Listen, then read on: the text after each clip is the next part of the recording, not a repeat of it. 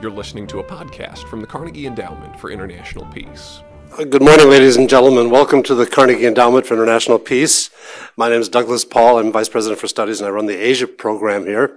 And with me on the platform, as you can see, are my esteemed colleagues, uh, Yukon Huang, who is our uh, Chief Economic Watcher in uh, Carnegie on China, and Michael Swaine, who is everybody's favorite grand strategist and follows the military.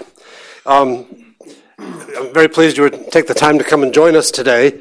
Um, I'd like to ask you if you would please turn off your cell phones and other things that might go off in the, the night. We have the Bluetooth system we have here is kind of sensitive to it, so when we get into the Q and A, it might be difficult if you don't turn them off. Um, the second, uh, the um, this meeting was really called um, well in advance of the National People's Congress and Chinese People's Political Consultative Congress, the so-called two meetings or Liang Hui um, thinking that there's probably something that would be said that's worth taking note of, but probably not that much. But we ought to take note of it nonetheless and, and give my my wonderful colleagues a chance to talk about what's always been interesting, which is Chinese rate of growth and is it up or down? And the Chinese military budget, is it up? Yeah. Never mind down. And, um, and but this has uh, surprisingly turned out to be uh, a Liang Hui about something else entirely, it seems. Yes, the party did conduct its uh, uh, well managed uh, rubber stamp People's Congress uh, procedures. Wen Jiabao gave his val- valedictory speech on economic policy and political reform, at least it's a speech about political reform. And uh, we had the display of the normal uh, number of regional party or uh, NPC or CPPCC committees meeting to talk about their the specific areas, challenges, opportunities. Um, but overall of this has been the the affair of Bo Xilai and his his downfall. Uh, and this, I suspect, will in some way be called the Bo Xilai NPC someday, as people write the history. Uh, it has been a most extraordinary experience. I think that it represents um, the biggest uh, crisis faced by the Chinese uh, Communist Party since 1989. I say that because uh, we haven't had the appearance of an overt split within the leadership since 1989. And of course, it's been an article of faith since then that it should never be allowed to happen again because it led to such a deep threat to the Communist Party's rule uh, in the streets of Tiananmen and elsewhere in China in, in 1989. Um,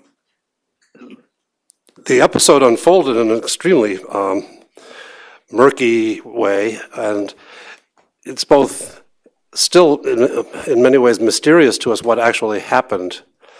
And yet, we've got more information about this kind of episode than we would have ever had in the past because microblogs have proliferated in China and the media access to China has, has also grown dramatically in recent years.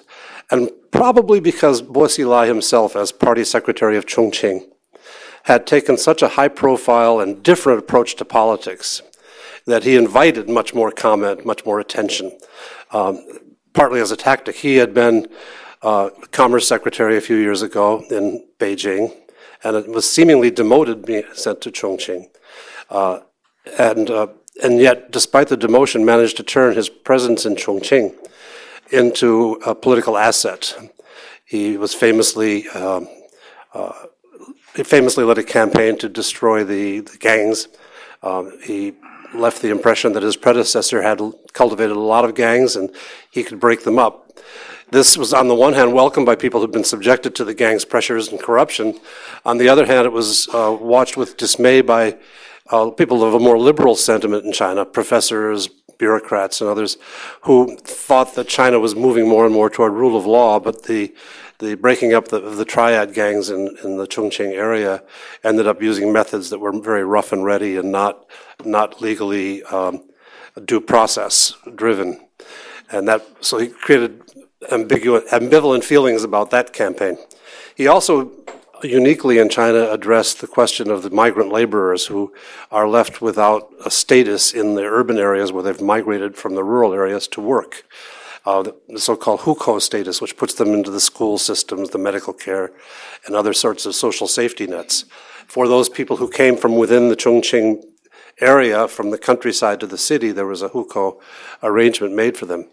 And this was seen as an experiment that was probably worth following. I think Yukon can talk about that. He's written a column on this subject.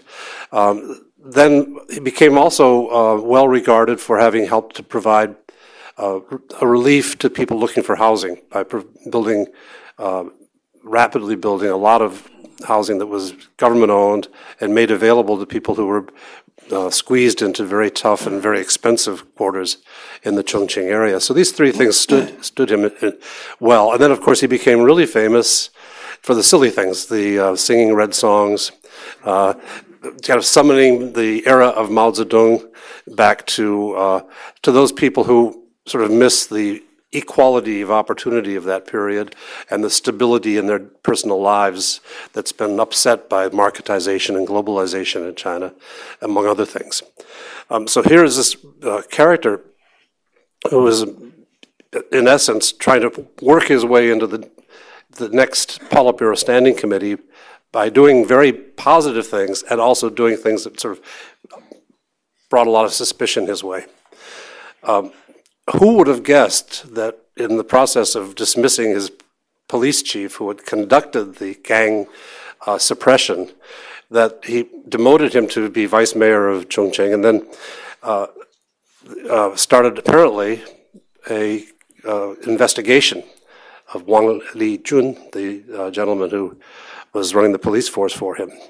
And then out of the blue, on the uh, just a week before the visit to the United States by the next leader of China, Xi Jinping, uh, Mr. Wang Lijun turns up in the U.S. consulate in Chengdu. Many reports say he was seeking uh, some kind of asylum. I'm not in a position to confirm that. The U.S. government has never addressed this in any public way. Um, if you assume that, that's a reasonable assumption, but I wouldn't say we know that. And some people want to be cautious about what we know and what we assume and what we guess. Um, Wang stayed about a day in the consulate, and then while he was there, some 70 police from Chongqing, Chongqing arrived in the Chengdu municipality uh, to surround the consulate. And my understanding is the consulate was already surrounded by plenty of security since the 1989 uprising when our consulate was burned. And so there's been heavy security provided there. So we had a, from various uh, accounts, conflicting police under conflicting orders, all armed and surrounding the Chengdu consulate. So a lot of tension built. Of course, it got noticed. And, uh, I, you know, looking back, I wonder would Bo Xilai have suffered the fate he did if he hadn't sent his police to uh, Chengdu and drawn all this international attention to the activity that was taking place. My guess he probably would still be in trouble. But um, it was an extraordinary uh, NPC because while Wen Jiabao arrived to make the annual major speech, you know, hours long, tick tock through the, the, the policies of the government, and the Weibo were having the, the micro blogs were having a great time, you know, focusing in on sleeping NPC delegates and people with their jaws hanging open. It was. which is and, and and some some of the blogs were focused on the very well dressed children of high f- former officials and the the jewelry they were wearing, and it was just a very different kind of atmosphere. And in all of this, Bo Xilai turned up at the meetings, um, acted like nothing had happened, uh, missed one day, and then still felt that he could at that point. Um, uh, talk publicly with reporters in some detail about how he'd felt ill the day before. He therefore missed the meeting. Uh, that things were all fine in his situation, and um, it was unfolding. Clearly, more and more was being said in the blogs that the party was getting nervous about what Wang Lijun may or may not have disclosed when he was removed from Chengdu, accompanied by the Vice Minister of State Security to Beijing for interrogation. Um, not much has been heard about that interrogation officially. Uh, but everyone was following every move of Bo Xilai at the party congress. And while that was happening, evidently the noose was tightening around his neck in Beijing. Uh, he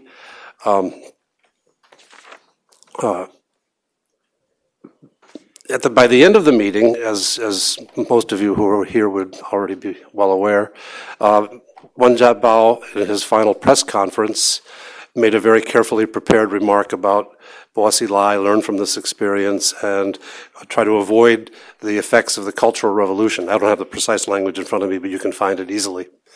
Um, and then the next day, uh, Bo Xilai was removed from office entirely and on Friday this past week, the most extraordinary document was circulated among party officials, especially in Chongqing, but nationwide. And so it's become available. Los Angeles Times has, uh, on its website, has got uh, copies of the announcement and a transcription of the announcement, which lays out a very bare bones case against Bo Xilai. Um, what it says seemed to be all very factually based. It says that someone went to an embassy for, for a consulate, excuse me, for the first time an official went to a consulate and embarrassed the country. And the second paragraph said he alleged that he'd been under threat of investigation in Chongqing. And then it said the party should learn lessons from this, and we should draw together and keep up party spirit. And the next day, Xi Jinping gave an important speech on uh, making sure party spirit is maintained and party discipline. So, not a small matter. Um, these kinds of documents that were circulated on Friday are the sort of thing China does very authoritatively occasionally when they do face very important uh, transitions. They have to give something to the local officials to say to sort of tide things over.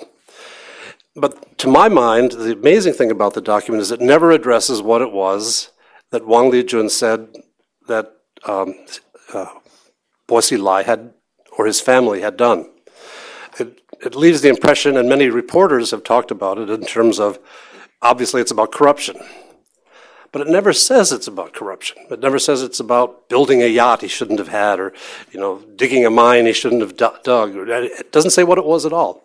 Which leads me to the, to the suspicion that this is far from having played out, that the, um, at some point, whether it's officially revealed or it comes through the cracks of the system, we're going to find out what it was that was the particular issue between uh, Bo his family, and Wang Lijun. And uh, that, I think, is going to have huge repercussions uh, for China's internal leadership situation. Um, in the immediate uh, aftermath of this affair, the uh, three things I would draw from this are one, the uh, forces of the status quo um, of the, the, current order under Hu Jintao won a tactical victory over someone they feared uh, or were concerned about coming out of Chongqing, Bo Xilai, and his and the followers he had developed around the country. Secondly, um, this is far from over. The uh, consequences of this are going to play out. It's obviously a challenge to the pattern that was being developed of institutionalization of succession. Uh, don't get me wrong, I don't think Hu Jintao or Xi Jinping or uh, Li Keqiang's status are in doubt uh, at this point. But the other positions on the Politburo Standing Committee and the knock-on positions below could be very seriously put out of out of uh, prearrangement by the consequences of this event. And thirdly, there are going to be very widespread consequences in Chongqing because it was a personal network. People talk about factions and and whether or not we have seeing factions at work in China today. I'm very much of an open mind about that. I can sometimes see a faction and sometimes I say well, that faction doesn't work because it's this guy's got straddled loyalties or straddled functions, and uh, there may still be factional tendencies plus tendencies that work against factions in China. There are people who follow this more systemically than I do, and perhaps we get them around here to talk about, about the existence of factions. But nonetheless, personal networks are endemic in China. And the Chongqing personnel network of Wang Yang, now the Guangzhou party secretary, had been dismantled when Bo Xilai moved into Chongqing. It's, it's perfectly to be assumed that with the new temporary leadership appointed to Chongqing, there are going to be many more changes in personnel. So I think this is a story that's just going to keep on playing out and adding uncertainties as we watch China go through this important year of political transition. Now I'd like to turn the floor over to uh, Yukon Huang to make some initial remarks about the uh, economic side of the NPC, which is what got all the big headlines the first part of the week uh, of the of the meeting, and then we'll go to Michael Swaine to, to wrap up with the military side. Then happily open it to questions afterwards. Thank you. Thank you, Doug. The, the topics I'm going to talk about are decidedly less interesting than what Doug has just gone over. This is the uh, Premier Wen's uh, report on the work of the government. It's 29 pages. You'd be hard pressed if you read it to find anything which has been left out. Every single problem, challenge that China faces is mentioned in here, including issues which only came up in the last couple of months. And they range from big issues like the growth rate of the economy to issues like school bus safety, which is getting a lot of coverage in China. So, what is how is one to make sense of this document in terms of its comparison with the past? And then external observers note, of course, that many of the same issues they show up in previous years' statements. Many of the same challenges are challenges that China's been facing for many decades. So what I'd like to do is give you a little bit of a context in terms of judging what is China talking about and what should we look for. And let me use three criteria in judging uh, Premier Wen's statement. And let me use his own criteria. He says that China's growth is unbalanced, unsustainable, uncoordinated. So this is what he says is the problem in China in terms of policies. And let's go back and revisit what has been said in light of these three criteria. And to simplify 29 pages, let me just focus on three themes, because I realize that most people cannot remember more than three themes. And the first thing I would like to focus on is what I would call the headline indicators growth, trade, exchange rate. These are the macro aggregates that the press and the public are looking for. And here I would say three points have come out over the last couple of weeks, which basically the markets have interpreted negatively. And what I want to say to you today is they should have actually interpreted them positively. So there's something wrong in people's perceptions. The first thing that came out is Premier Wen said the growth rate of the economy over the, the coming year will be 7.5%. This should not have been a surprise. It's consistent with the 12 five year plan. It's something that's been in the press for months, yet when it came out, markets went down. And why did they go down? Because people thought this was a sign of a weakness in the economy. And what I'd like to say is actually not. It's a sign of recognition of reality that for a more sustained and higher quality growth rate, China's growth needs to come down, but it needs to come down in a managed way. The second point that's come out in the last couple of weeks is that uh, a month or so ago, China's trade balance was a deficit of $51 billion. And of course, it was distorted by the Chinese New Year period. But nevertheless, if you take the first couple months as a whole, China ran a deficit. Now, I don't think China's going to run a deficit for the year as a whole. I'm sure it will still be a positive. But China's trade surplus has come down from 9% in 2008 to less than 2% for last year, and likely it'll come down to about 1% for this year. Now, is this bad or good? And many people interpret it as bad, but obviously it's actually quite good. Everyone's been talking about the fact that China's growth process should be more balanced. The global macro imbalances would be helped by the fact that China's trade surplus came down. China does not need any more foreign exchange. It has $3.1 trillion but people think it's a problem because it came down from 3.2. But the real issue is that with trade balances declining, with the foreign reserves stabilizing, China has the opportunity to do something which has been looking for for years, which is to make the exchange rate flexible up and down rather than be tied to the need to continue to appreciate because every time it appreciates, it draws in more money. So what you're going to see is now they have the chance the exchange rate will probably fluctuate wider, but it'll go both up or down, but it doesn't necessarily have to go up by or appreciate by significant margins. And this is actually good for China good for the world. So on these headline indicators, growth rate, trade balances, exchange rate, markets have sort of like become concerned, but I would say they shouldn't have been. This is actually a very good thing for China. The second thing I'd like to focus on, and it comes through Premier's statement, uh, continuously in many different ways. What's the big problem facing China? The big problem is rising inequality, Social unrest is increasing. There's less stress on society. And why is this happening? Here's a country growing at double digits for several decades. Incomes are increasing by 8 or 9% a year, both in urban and rural areas, the highest growth rate in the world. So, why is it that the society is under so much stress? Well, disparities really matter. And disparities are rather unique in China. It's not that the Gini coefficient is unusual, which is a measure of overall inequality, it's 0.47. It's the same Gini coefficient as in China, as in the United States.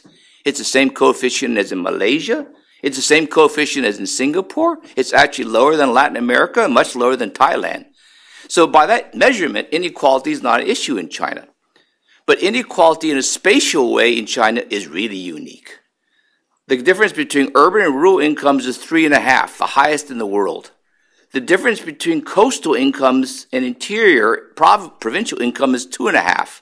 Again, by a regional basis, the highest in the world. So China has a spatial inequality which is distinct, unusual, and it's been increasing, not decreasing, and this is causing stress. Now, what I like to focus on is what I would call the economic aspects. Why is inequality rising in China despite what I would call very strong economic performance? And the point I'd like to make is it's actually a consequence of what I would call incomplete reforms.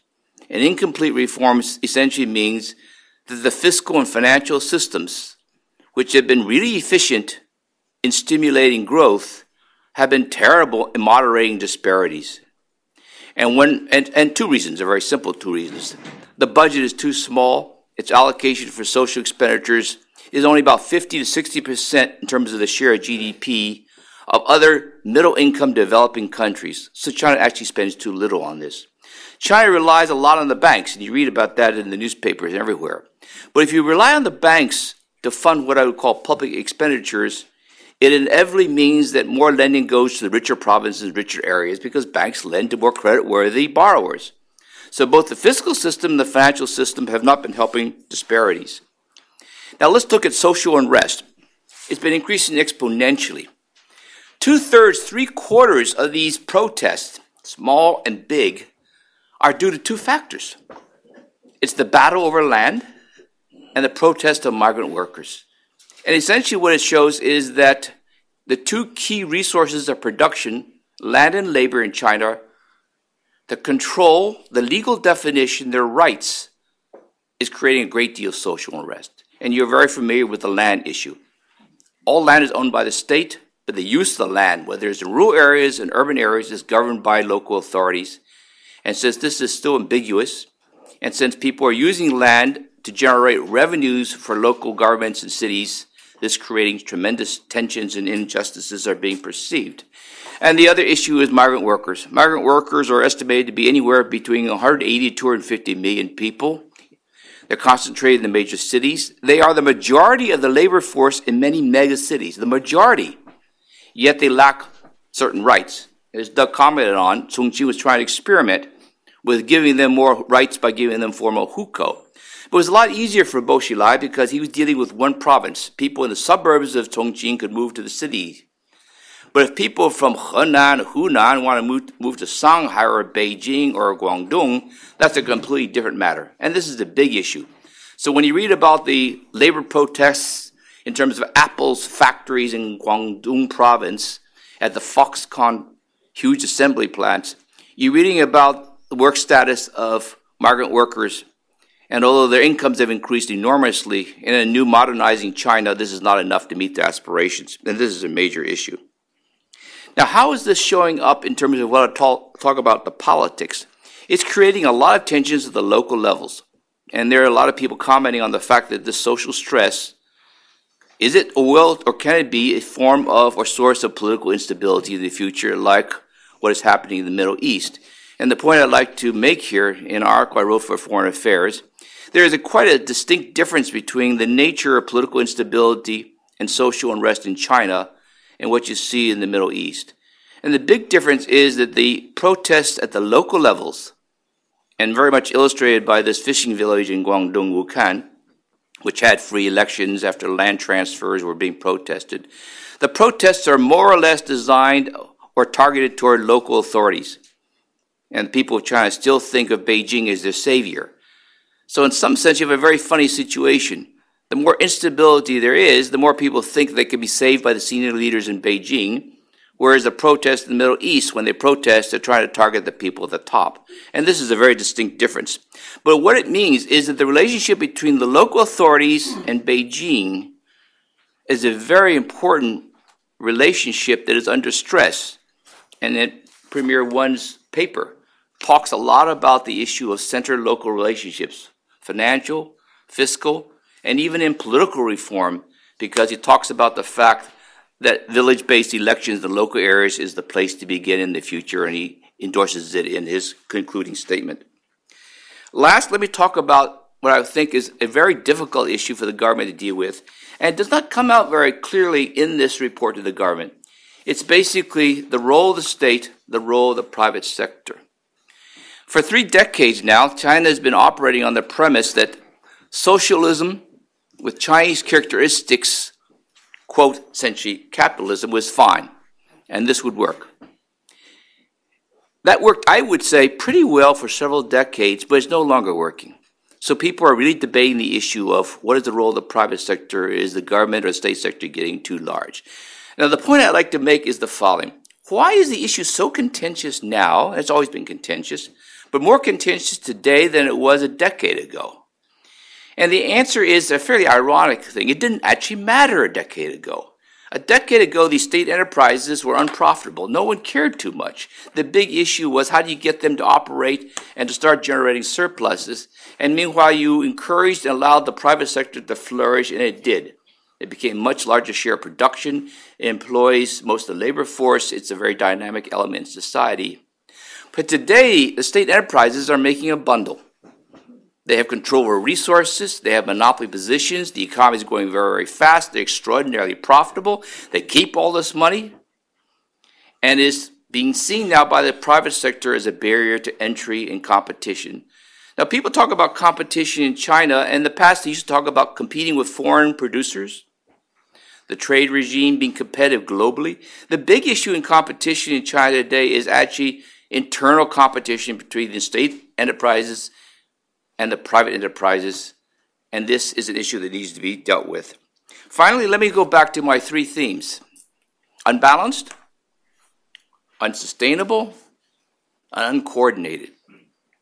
How do you deal with the unbalances? And it also comes through in this document. The unbalances are really the difference between very low consumption rates and very high investment rates. And the point I'd like to make out, and also comes through in the document, the key to a balanced or more balanced growth strategy in China is actually more rapid urbanization.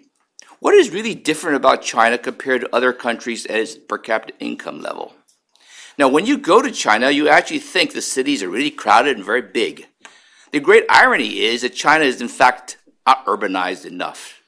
And only this year became 50 50 urban rural. But China, if you didn't control the process, it would be 67% urban instead of 50 50. And if it was, consumption would be much larger to share of GDP. So issues like migration, as Doug mentioned, hukou, giving people security, is the key to generating more balanced growth. And it is mentioned in Premier's documents. They want to make progress on this, but this is still politically contentious. So that's the unbalanced question. Unsustainable. You must have a, a moderate, a slower, a slower growth rate, you had to be more environmentally conscious. You had to promote green technology. And for it to be sustainable, you actually have to have a more dynamic role for the private sector because its claim for resources, its labor generating uh, implications of a more dynamic private sector is directly the primary force for driving what I call a more sustainable economy in China. Uncoordinated. What is meant by uncoordinated? Now, before you would do the following, I would reform the budget, I would reform the banking sector, I would reform the foreign exchange regime, and I would do each of these three big areas different time periods. And it was a very good way of doing it, actually, because senior policymakers cannot deal with everything at the same time. It's just too difficult. But you now have an economy which is much more sophisticated. And the problem now is that they're in a gridlock. You cannot, in fact, reform the exchange rate without reforming the banks, without reforming the budget. And this particular issue, I think, is in fact not fully recognized or addressed in the documents. Each of the three silos as a problem is addressed, but the fact that you cannot move forward in any one area without doing something in the other, I think is the biggest challenge. And many people have commented on the fact that reforms in China have slowed in the last four to five years. And the reason it's actually slowed is that the problem of coordination, which was not a big issue 10 years ago, is now the biggest issue they face. Let me stop here.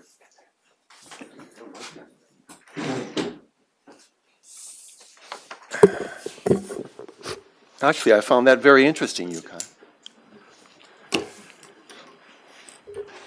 I'm going to address uh, two issues that are security related that came up at the uh, NPC. One of them Doug mentioned, which is defense spending.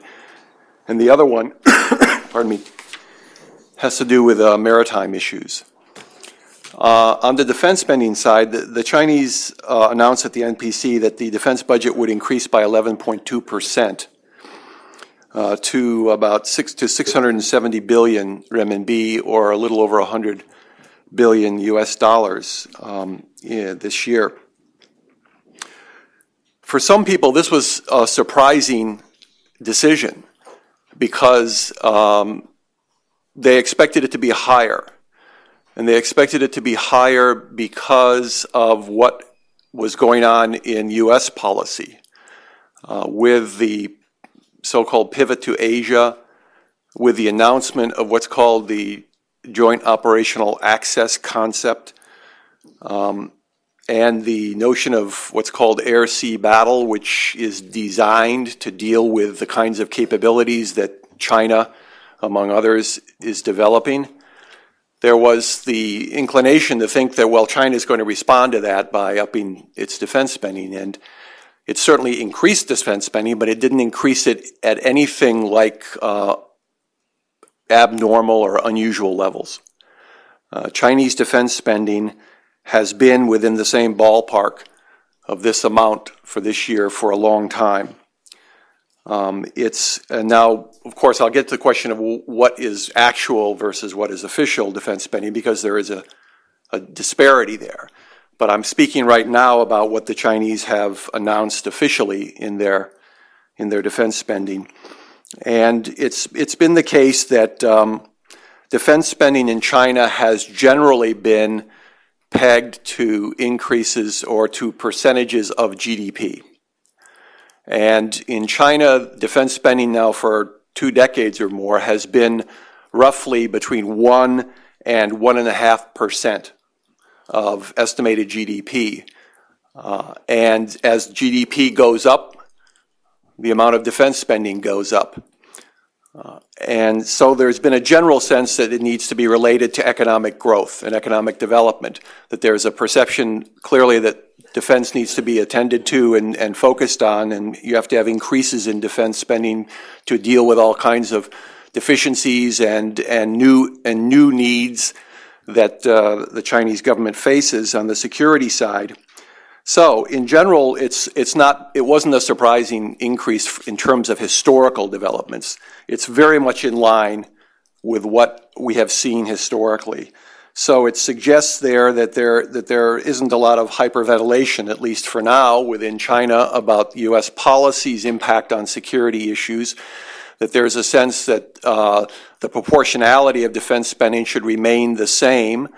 Uh, and you didn't see much indication, at least I didn't, of discussions at the NPC about the defense budget being inadequate or needed to be increased more, or uh, it just wasn't very much of an issue, it seemed.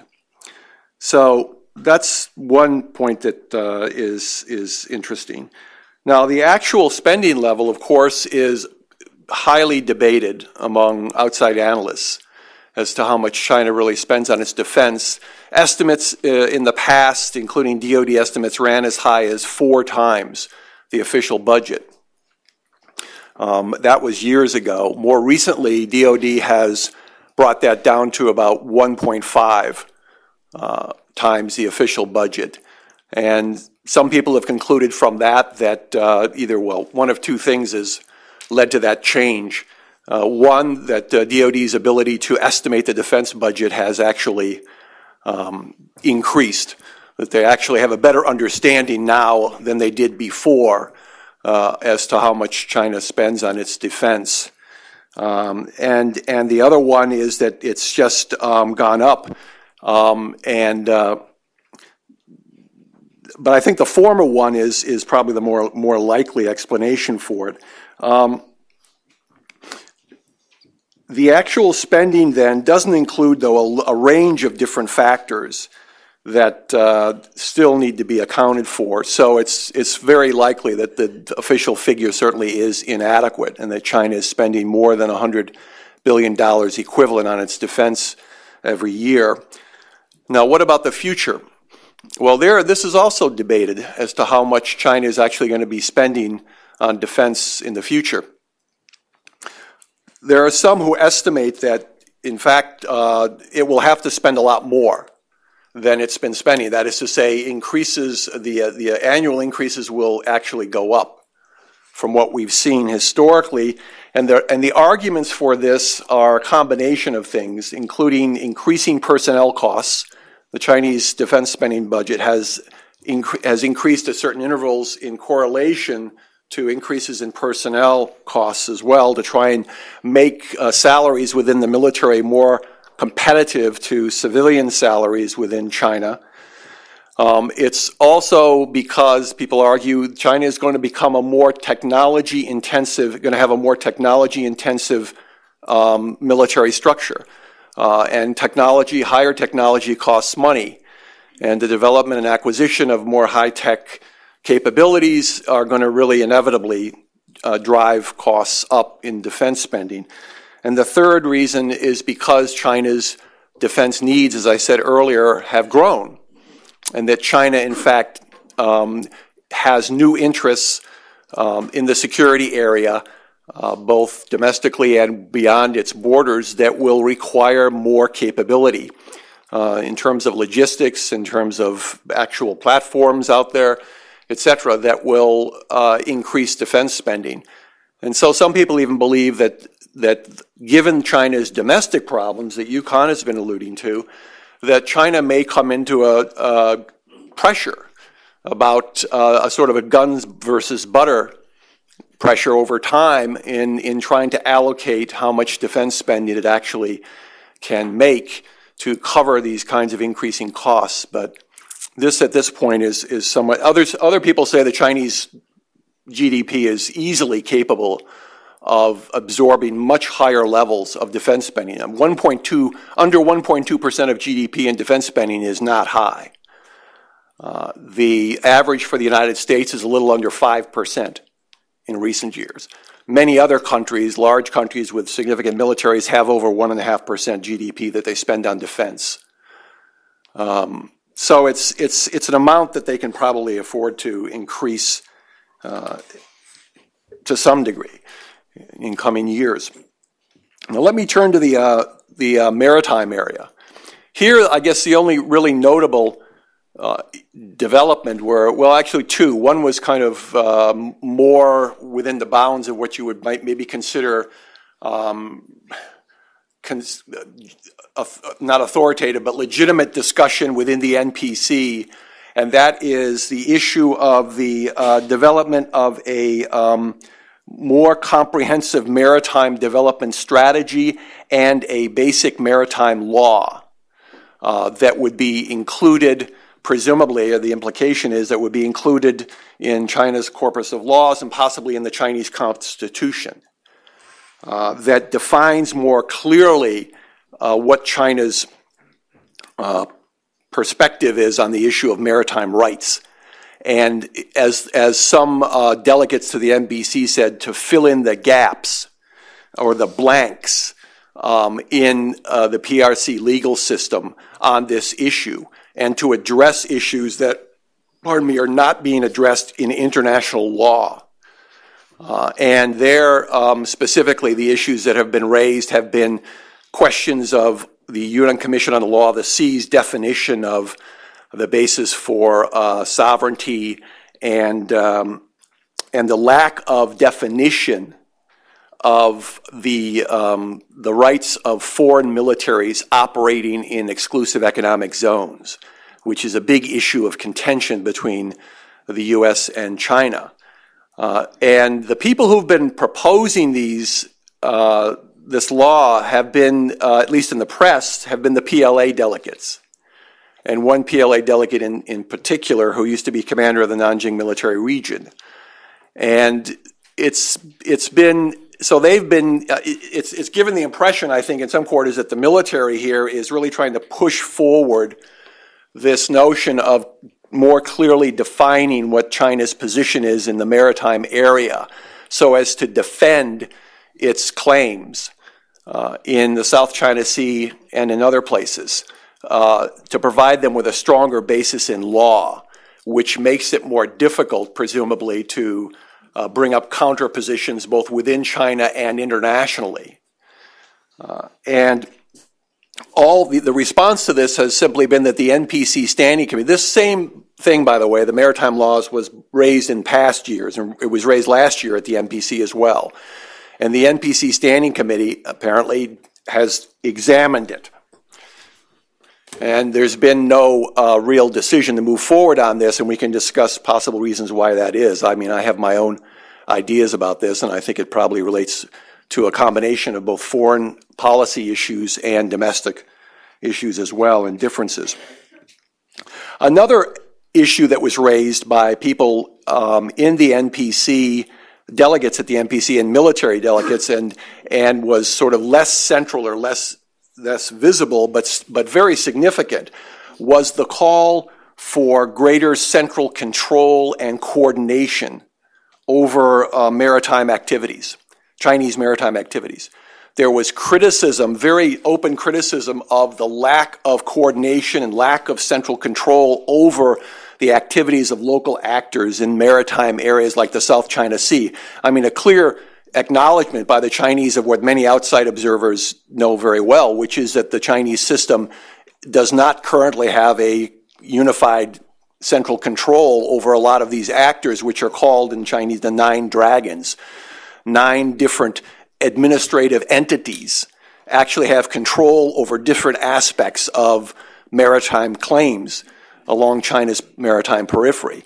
And it's created a somewhat chaotic situation that in some cases has led to incidents in others.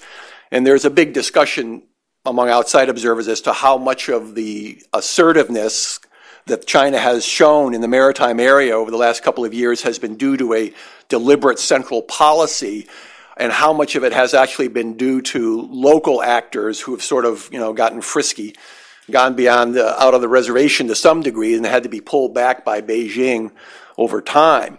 And uh, that's still an ongoing debate.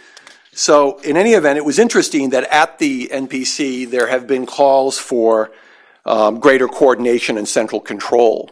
And along one person who has been involved in that uh, has been the uh, well known uh, PLA uh, commentator Luo Yuan who is also a member of the NPC. Uh, and he stated the need to have this greater level of central control. He also said that the units operating in maritime areas should be combined by and large into a national coast guard. Uh, that indeed in this area there are different, again, administrations that run their own ships and that have their own control over assets in these maritime areas, and this should be unified into a single Coast Guard as part of this central coordination and government decision making system. He also said that this is, of course, would be a much more controversial thing. He, he said that the South China Sea should be made into a special administrative zone. Uh, similar to other special administrative zones, such, such as Tibet and Xinjiang. Um, and uh, there wasn't a whole lot of seconding of that that went on at the NPC, uh, and no ref- reference to the NPC Standing Committee taking this up. Um, so it's anyway, it was a very interesting uh, uh proposal. Um, right now, the the South China Sea is supposedly under uh, what's what's defined as a county level administrative unit which I, I guess is is connected to Hainan. I'm not sure connected to Hainan. Um, so this would be a, a, huge change to make this into into something that's um, like a special economic administrative zone, pardon me. So anyway, those to me are the uh, two most interesting elements of what has come out of the NPC regarding uh, defense or security related issues. So I'll, I'll stop there. Thank you. Would you like to make comments before we the Q and A? Okay. Well, thank you both. I think those are um, pretty good efforts at trying to extract the little nuggets from the NPC that if you try to make your way through all the propaganda and the statements and the, the blogs could take you a lot of time. So I hope you find it convenient and interesting this morning. And now um, I think we've really, as I say, nuggets, we really have not touched on a lot of material that may be on your minds and certainly are on the minds of a lot of Chinese. And so we're prepared now to open the floor to your questions. Ask that you, when you um, get identified, you, for a question, please identify yourself and your affiliation, and then make a simple, clear, and short question of it. David, you're in the yellow coat. These Microphone's coming. Dave Kornbluth from the Foreign Service Institute. A question for Mr. Huang. The World Bank's report, China 2030, drew a fa- uh, fairly well publicized response from the State Asset Control Administration. Would you care to comment on why that criticism came as it did and what it might signify about the leadership's response to the, to the suggestions of the World Bank report? No, why don't you go ahead with that one? As I said, I think it was my third point, that the issue in terms of the role of the state, particularly state enterprises, and the private sector will be one of the more contentious issues that will probably need to be dealt with by the incoming leadership. That report, the World Bank's report, essentially says that formal privatization or moving in that direction is not realistic. So a transitional form of management, creation of asset management companies, separating the ownership functions from the operating and management functions was, is a transitional way of moving forward. And that the profits, the profits of these state enterprises, which currently are either essentially largely retained by the enterprises and a small amount, a very small amount, paid out as dividends to the uh, entity which manages them, which does not go to the budget, stays with the entity, and essentially uses to subsidize loss-making enterprises. This needs to be changed. So it basically recommends that these profits should in fact be transferred to the budget, to the Ministry of Finance to be used for general purposes. Now you can see why this is causing uh, a lot of concern. Uh, it talks about shifting the resources which are being generated in the state sector into the budget and taking away from the state enterprises themselves. It's talking about a different form of managing and operating owner, owner, uh, ownership transformation of them in a way that uh, will change the current power structure. And this is very sensitive, of course, because it hits at the very strong vested interest in the system. David, I, I would just add a, a brief comment. I, I'm not as all, at all as close to that report as Yukon or others from Carnegie are, but from my more sort of maybe 5,000 foot observation level, um, my impression is that um, the report got a lot of support. It was NDRC was a big part of its uh, backing uh, from the people who are trying to promote reform in China. But as we've seen in the last since really 2005, in my estimation, uh, we've seen a very strong counter reform efforts, especially circulating from the finance ministry and some of these state owned enterprises. And I think they struck back uh, in the aftermath of the publication of the report. Tom? Second row here. Thanks.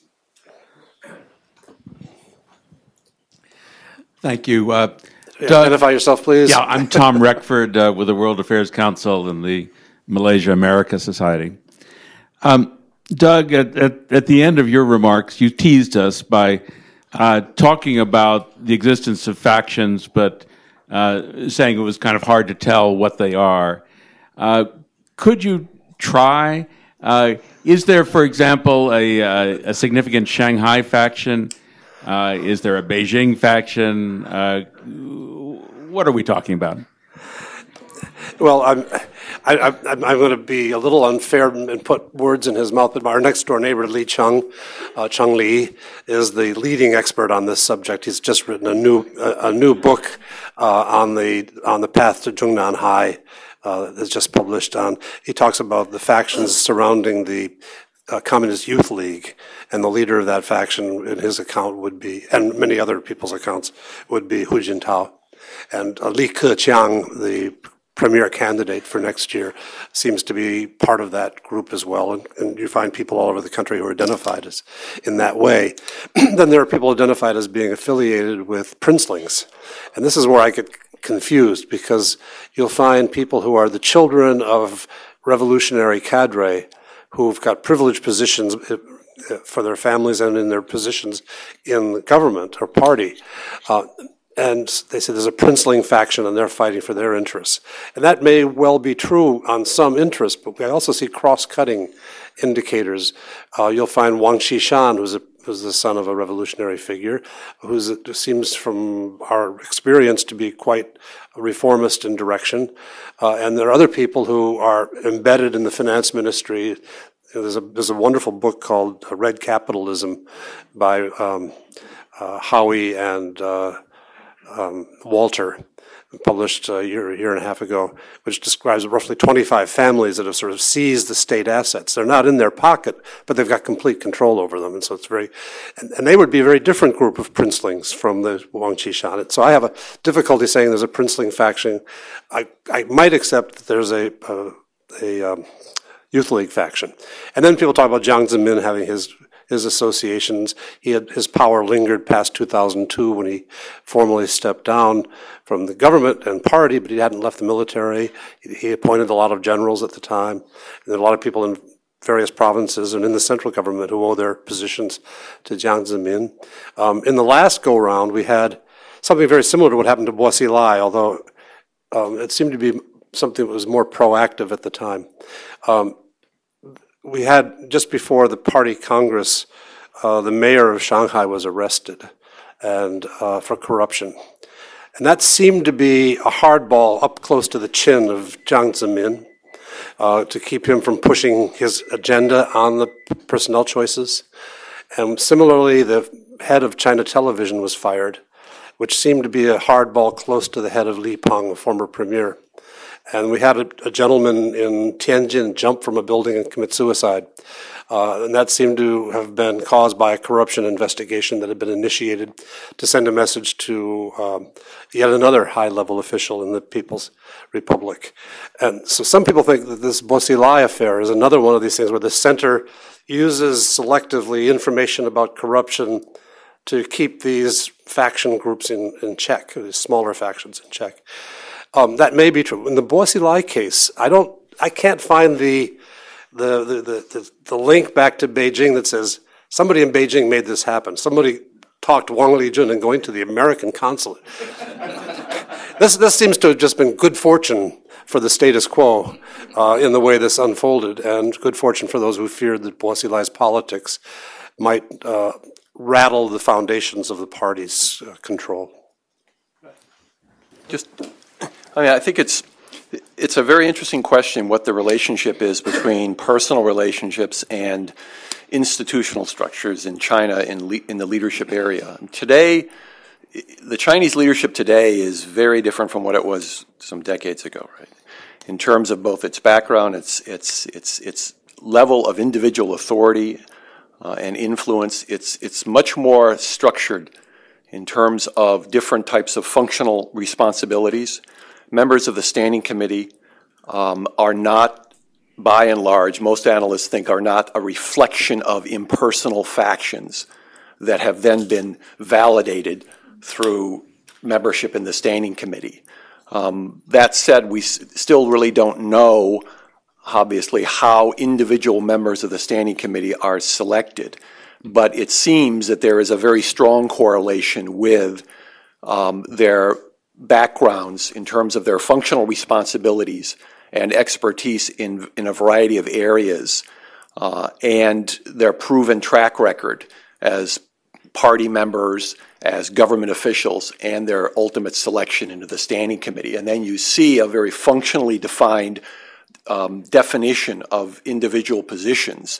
Uh, each member of the standing committee, in general, leads a whole functional policy area of responsibility. Uh, and it's those kinds of distinctions and their relationship to lower level bureaucratic organizational interests that are probably more important in terms of decision making as you move along in China than the sort of informal, personalized factions of the, the sort of the Maoist and, and Deng period. At least What- that's my take on it. What Michael's describing is that institutionalization that they've been striving for for the last two decades to get past the, the great leader and the limitations of having a great leader. Uh, and, and I think it's also what they felt was being threatened by Bo Xilai's playing outside the rules. Here in the third, fourth row. Um, Thank you. Uh, Jim from the Straits Times of Singapore. Um, Two quick questions for Doug. Um, What's your sense as to what really is at the heart of the whole Bo Xilai saga? You know, is this just, you know, the good old corruption, political ambition issue, or is is there more? I think recently FT had a story that sort of links the whole saga to the whole Tianan, uh, the Tiananmen issue. Um, Seems to be a a big leap. I was just wondering what your thoughts are on that. Um, and is there going to be any impact on U.S.-China relations, the way this issue has been playing out, given all the speculation about what Wang Lijun might have or might not have said to the Americans? Thanks. Okay, thanks, Jim. The, um, on the, on the first question, um, uh, we don't know. Um, the fact that, Chi- I mean, if it were petty corruption, I think we would know now. Um, part of this, I think, is a process issue. Just watching last week, where something was afoot, and yet Bo was out in public and nothing was done. And then within 72 hours, the trap door just opened under him and he was gone. Um, I think fact, you know, this is this leads to speculation where I lean towards a, a theory until proven otherwise that the facts were unfolding and the leadership was only coming to be aware of them and be, I suspect, were shocked by them as the week went on. Another explanation is that Bo Xilai had his supporters in the Politburo Standing Committee, and while the facts were on the table from the day that Wang Lijun got back to Beijing, people were arguing over whether this was bad enough to cause a change in personnel. Uh, was it was it um, a threat to a factional structure? There are these discussions out on the on the internet among academics and journalists about whether or not there was a factional resistance to taking action against Bo Xilai. I just think it's premature to say what that is. Um, on the question of U.S.-China relations, I, I'm, I want to express real admiration for those people in the U.S. government who, who are, because of their need to know, know what Wang Lijun said, have kept themselves uh, shut up on it. This is this is this is something that's Chinese, and if the story comes out from the U.S. that well, here's what he really did, he stole a black truffle at a restaurant, you know, um, then I think we would we would become the target of all the opprobrium, and we'd be ground up in the in the internal frictions uh, in China. And so I think it's entirely appropriate that the U.S. stand away from this. And symbolically, the fact that Wang Lijun made his exit to Beijing from the consulate a week or so before Xi Jinping stepped down in the U.S. And Xi Jinping had what, by all measure, is a rather successful visit to the U.S. Shows that you know adult supervision was at work and stability in the relationship was maintained, despite what could have been, you know, anything from a small boulder to a huge problem if it had been exposed. Uh, and again, we don't know. Uh, you and I, we don't know what it is, and we'll have to see. But it, it doesn't look like it's a small thing. And so this is best handled in China by Chinese for Chinese purposes. Any other? First row. Hi, my name is Matthew Robertson. I write for the Epoch Times. Um, this is to Yukon. I'm just kind of curious about interest rates. Um, the, it's a negative real interest rate for people saving, so that leads to investment in housing and blah, blah, blah. So, um, could you talk about? I mean, this has been like a, a pet issue for Wen Jiabao for a long time.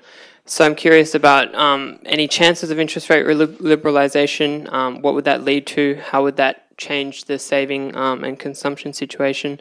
And um, and is there um, vast overinvestment in real estate, in your opinion?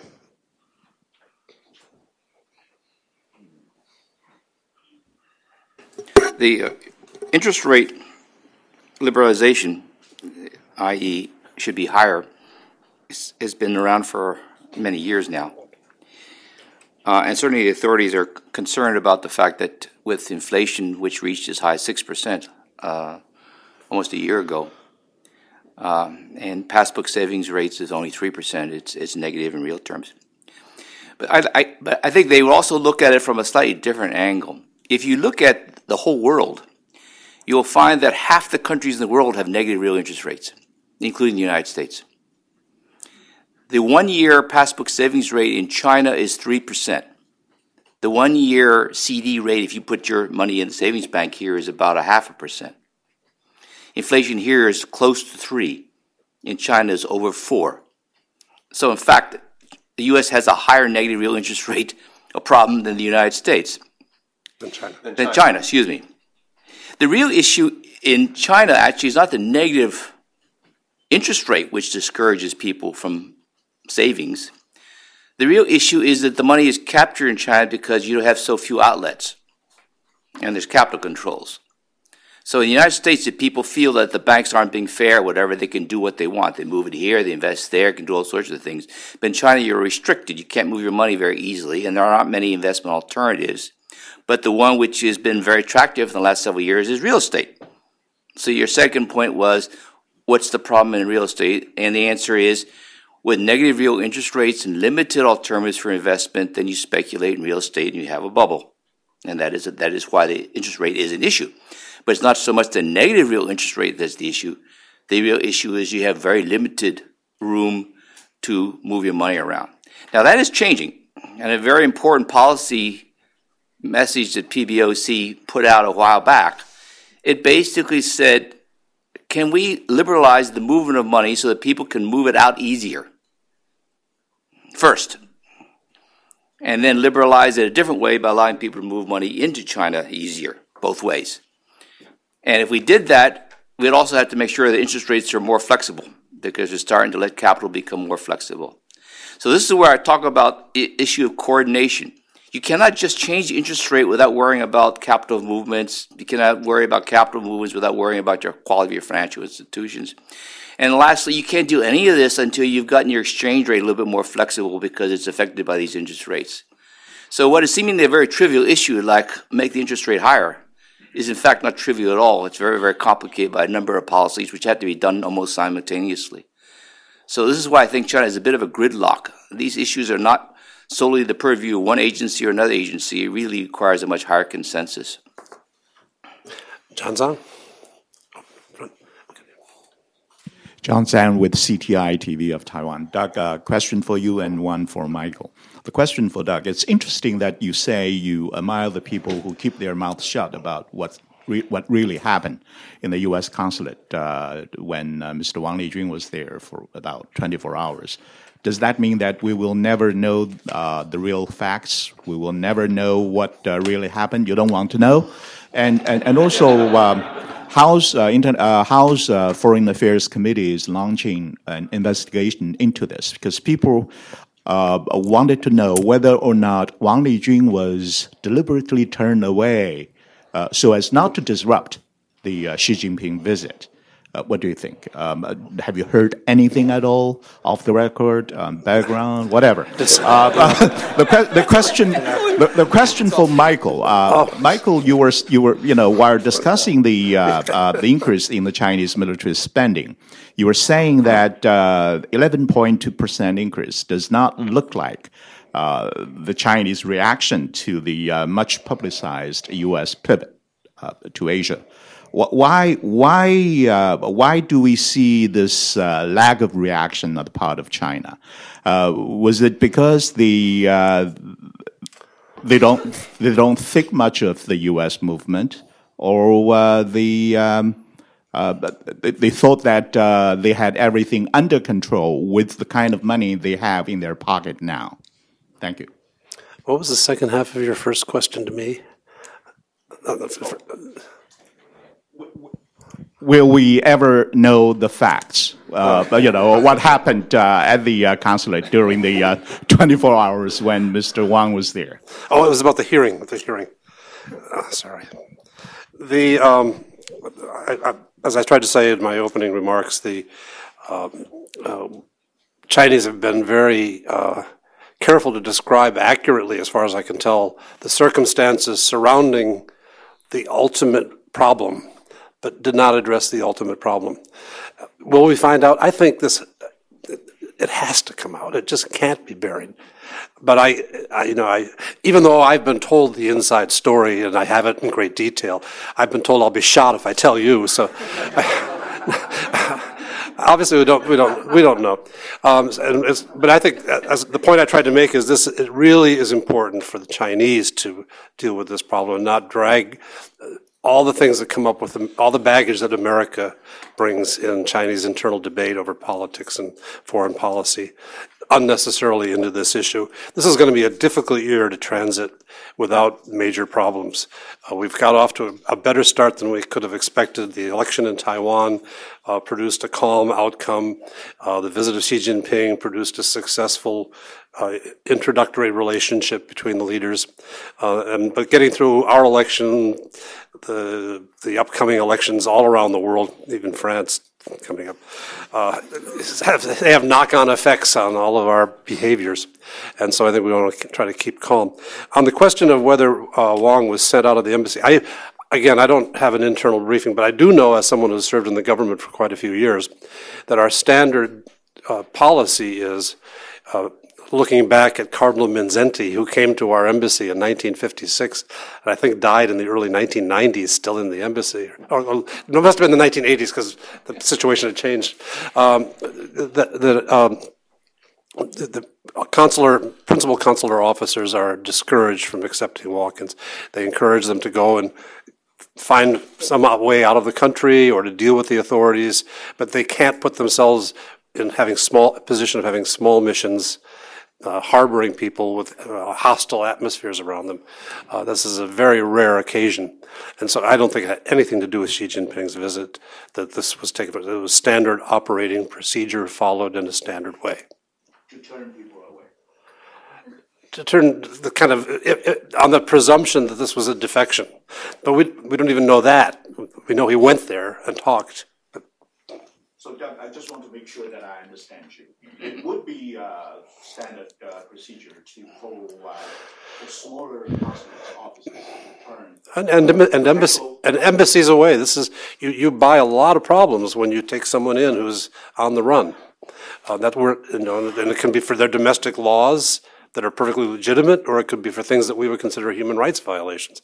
But in either case, the relationship between the United States and the and the host country will become significantly compromised, and therefore the standard advice to chiefs of mission is to try to find a way that gets the person a solution that is not resident in the diplomatic compound. Michael. Why the Chinese haven't reacted uh, more vigorously to the the pivot. Um, I think there's a, a, variety of reasons here that explain that why the Chinese are are the Chinese government seems to be pretty cautious in responding. Um, I think one of them is that there's a real sense within Beijing that the last couple of years have not been good uh, for their foreign policy, and they have, in some ways, um, I mean, the standard word is overplayed uh, their their their hand. They have uh, acted in ways that have increased fears and concerns in the region. And so I think on that score, there's a desire not to sort of further that um, concern by confronting the U.S. over this issue in any sort of really public way. Uh, even though I think there are certainly concerns within the Chinese uh, government and certainly within the military that this pivot strategy is directed primarily at China, even though the U.S. government says it is not, uh, and that it's part of this proto containment effort by the United States towards China in Asia. Um, so I think that's I think that's one reason. Um, a second reason is I think there's kind of a wait and see uh, attitude to some extent among some Chinese that are looking at the U.S. policy and saying, "Is this really sustainable?" Can the U.S., in fact, uh, make this kind of shift to Asia and put the resources and attention behind it that it would require, particularly given what's going on in the Middle East? I mean, just because the Iraq and Afghanistan involvement is winding down doesn't mean that the Middle East has dropped off the radar screen, far from it. And so there's a, a concern there. Uh, not a concern, but a, a, sort of expectation here that we don't quite know what this means yet. And then thirdly, I would say that that the response is, and there, I mean, there is a response to some degree, and that is to focus on other countries in Asia, uh, to not sort of directly focus on the U.S. as much as to increase interactions with ASEAN and and other countries in the region to try to address um, their interests with China and strengthen China's relationship with these countries so that the U.S., if it does actually turn this into something that's directed at China more specifically, won't have the kind of uh, running room or ability to really follow through on it from a political point of view with, with other countries in the region. Anybody else want to? Uh, Judd Herriott, documentary filmmaker. I'd like to direct a question at uh, Michael Swaine. Has there been any? Have there been any recent conversations within the military and the political leadership on force projection, like developing the naval assets to protect their lines of communication to the Middle East? This kind of thing, outside of their regional interests.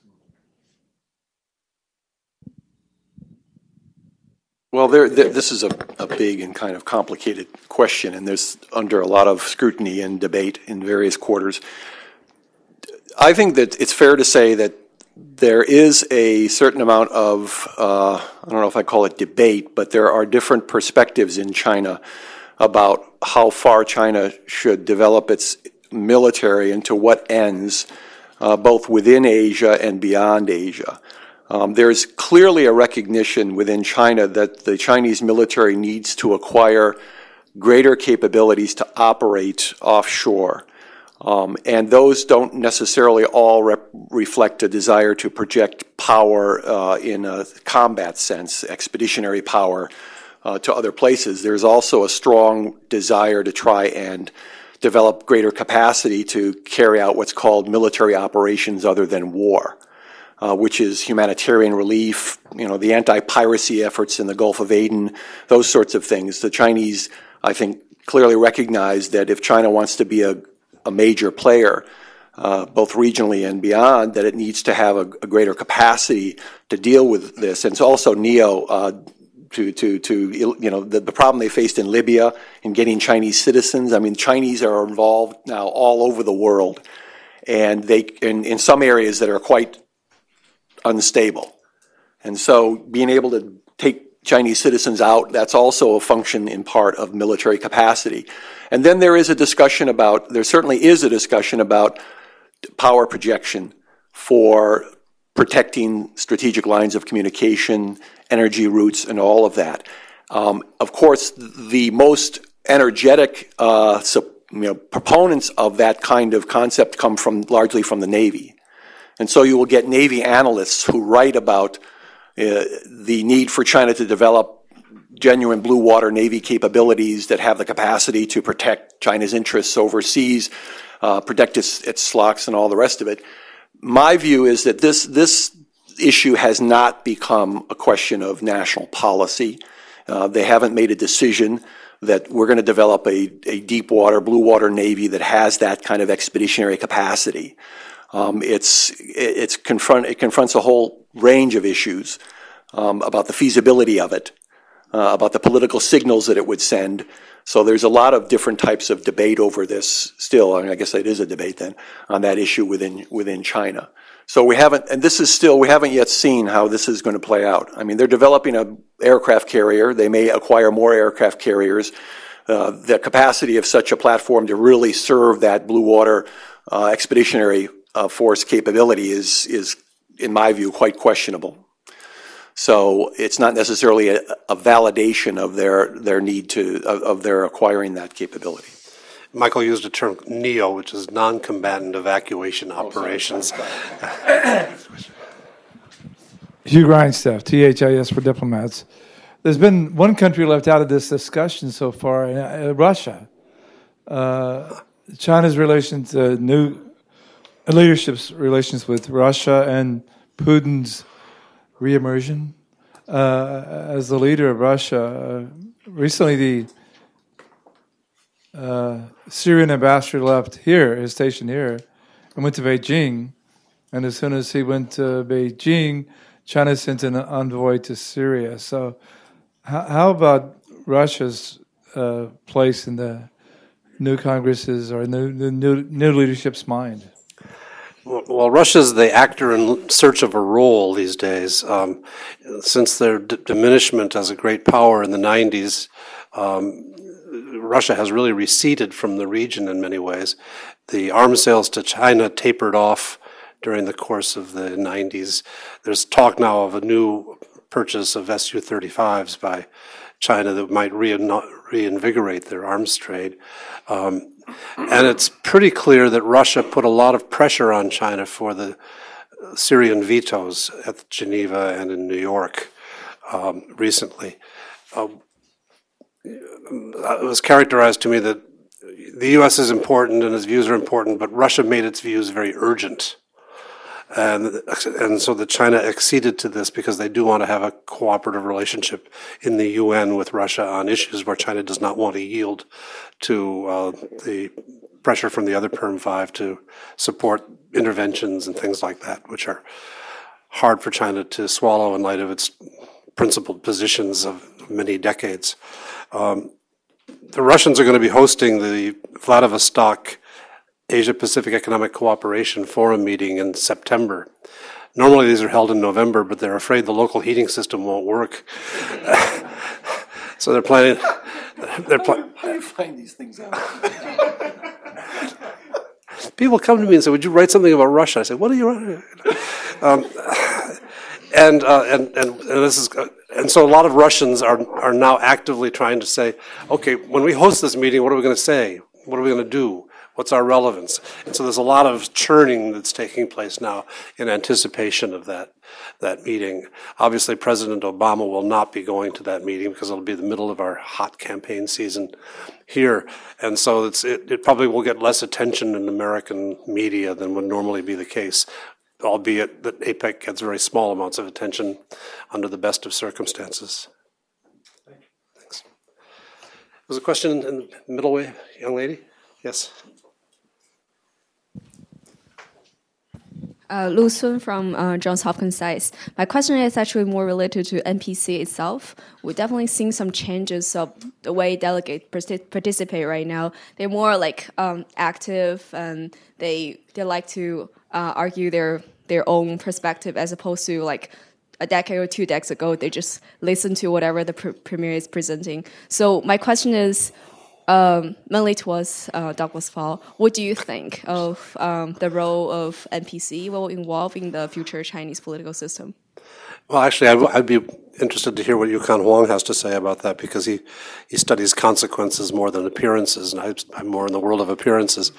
Um, we've, we've watched over the last, uh, I guess, the last 15 years, there's been a steady accretion of uh, forums for debate, access to media, and a sense of, of some liveliness in the NPC that was not present in earlier years, and at least not that we were aware of in earlier years.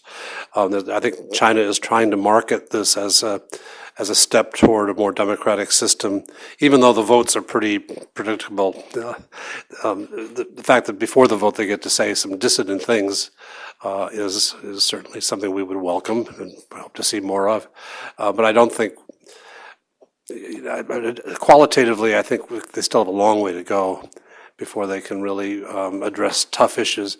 The um, if you look at the de- delegation from Xinjiang and Tibet when they talked, it was all about very tough measures. It wasn't wrestling with the problems of of uh, native Uyghur people or native Tibetan people, sort of getting educated and then not getting jobs or watching the benefits flow to immigrant Han Chinese in their areas. Those are the kinds of issues that really should be thrashed out in that forum if they're going to address some of these uh, quite serious social and ethnic problems. I, I just make two observations. Um, the bill that got the most attention, in, in some ways, within China and externally in China, was the bill that dealt with the, trim, uh, the treatment of, of those who were accused of state crimes. And there was a fair amount of debate about uh, whether or not those who are accused of crimes can be locked up in unknown places, how much rights do it have, et cetera, et cetera. Um, the final version of the bill, which came out, was pretty tough on this, and this has disappointed a fair number of people. I mention it only because, in terms of the number of people who voted against the bill, very small percentage, but it was not like 1%. It's more like 8 or 9%. Now, 10 years ago, you would never have had that. It would always be 99% in favor. Nowadays, you have votes which are 90%, 91%. So something is changing in the sense that people are not uh, worried or scared about voting against something. But it doesn't mean that you're going to get 50% or 40, uh, much less 41%. It's still going to be in the 90s, but that's, that's changed. The second thing you'll see it in Wen Jiabao's statement. It's much more explicit endorsement in saying there's a role for what I would call civil organizations, uh, NGOs of the Chinese form. There's no such thing as a true NGO in China, but all NGOs are have to be affiliated with a government institution. Nevertheless, I think the, the powers to be feel that the NPC is a forum for more voices to be heard coming through non state or non organized ways in civil society institutions. So you have a lot more discussion of what I call interesting things. There are even discussions about whether shark fin soup should be taken off the course of the menu. And the protection of monkeys in Sichuan is a hot issue. So these kinds of issues don't show up in the Premier's one statement, but they show up in the uh, in the, the reporting the consequences of the debate, what's going on. And I think it's different from what it would have been 10 years ago. My, my memory of monkeys in Sichuan would not lead me in favor of uh, protection of them. Um, yes, Meishan. Um, but I wanted to just add, you Yukon reminded me, uh, during the NPC, I was invited to appear on Chinese television three times and comment uh, at, a, at, a, pretty prominent hour of the day on what was going on. And I particularly addressed this uh, the legalized, uh, uninformed detention of, of, suspects, Article 72 of the draft law. And I was allowed to, to go on in some detail saying the defects of this law and how it should be addressed with no interruption and on other on the other two occasions as well i was so there's a kind of greater freedom for us big noses to stick our faces into Chinese affairs. Uh, was it, live? Was it was live, yeah, live feed. So, questions? Way in the back. Um, hi, I'm Aida Bibart from the FDIC. Um, this question is for Yukon. Earlier, you were talking about um, inflation and interest rates. So I was just wondering if you foresee wealth management products becoming a significant problem in the near future since um, they do offer significantly higher interest rates and banks are having trouble keeping up with them since they are so highly mobile. You, you make an interesting observation that um, most of the debate or focus on interest rates and banking in China um, doesn't get into the question of of the variety of wealth management products which are which have come up in the last several years. So the focus on the passbook savings rate being controlled at three percent, the government argues, in fact, we've liberalized. They would say we've liberalized interest rates because you can get higher interest rates by going through wealth management products. Now the problem is that what I would call regulated or fairly secure or uh, the risk-free wealth management products put out by the big banks don't really pay a lot more. They may pay a tenth of a percent or half a percent or at most one percent more, but it's available. But there are many other products out there put out by what I would call the unregulated financial sector. And they may pay five, six, seven. In some cases, they're telling you they'll give you 10 or 15% returns. Now, this is feeding into an informal banking system, which is what you read about the money is being on lent and, and, and these institutions are gathering lots of deposits. So what I would say about wealth products is that there is an aspect of it which is quite good. It's a way of liberalizing the interest rate structure, but there's also an aspect of what I call uh, unregulated, informal, risky process going on in China. And the government is vulnerable in the sense of trying to figure out how to deal with this. It is, it is a potential vulnerability in the system, but it is also a potential strength in the system in trying to liberalize the financial sector. Yeah. Okay, we have time for one more question, or if, the, if not, we'll say no hands go up. So, all right, over here on the left. This will be the last one. My name is Ting Beng. I'm not affiliated. Uh, is China transparent enough? Understand? Transparent, uh, politically, militarily, economically. Everything. Everything. you, want to, you want to give an answer on transparency and military?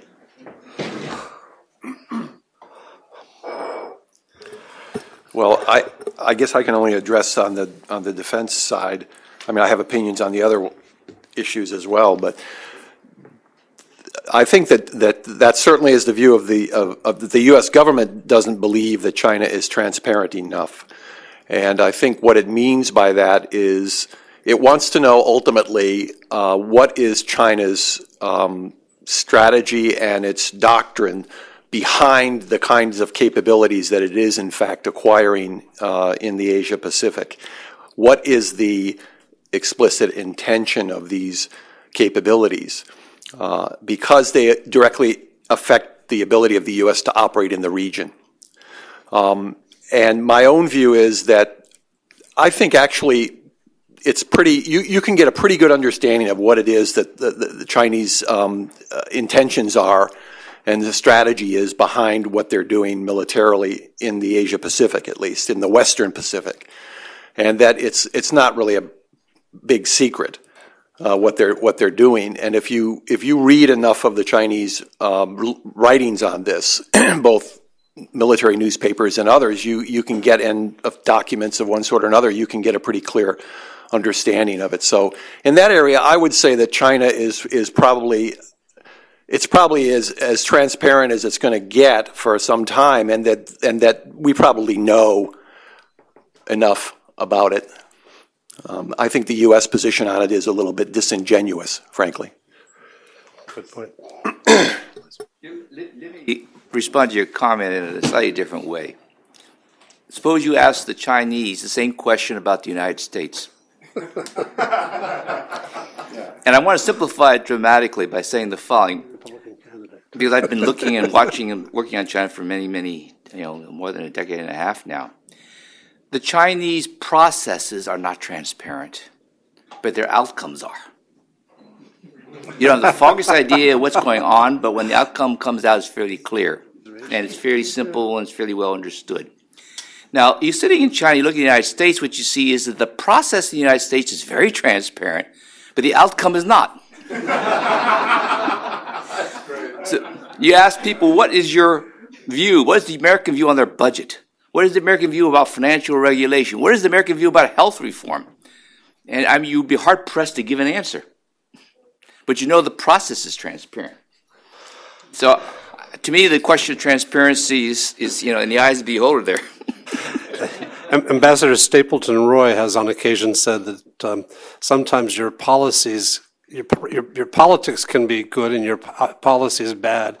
And sometimes your politics can be bad and your policy outcomes good. I guess he's saying the same thing in his own way. Um, I want to thank you all for staying with us this morning and for uh, joining in the Q&A. Uh, come back again soon, please. Thank you.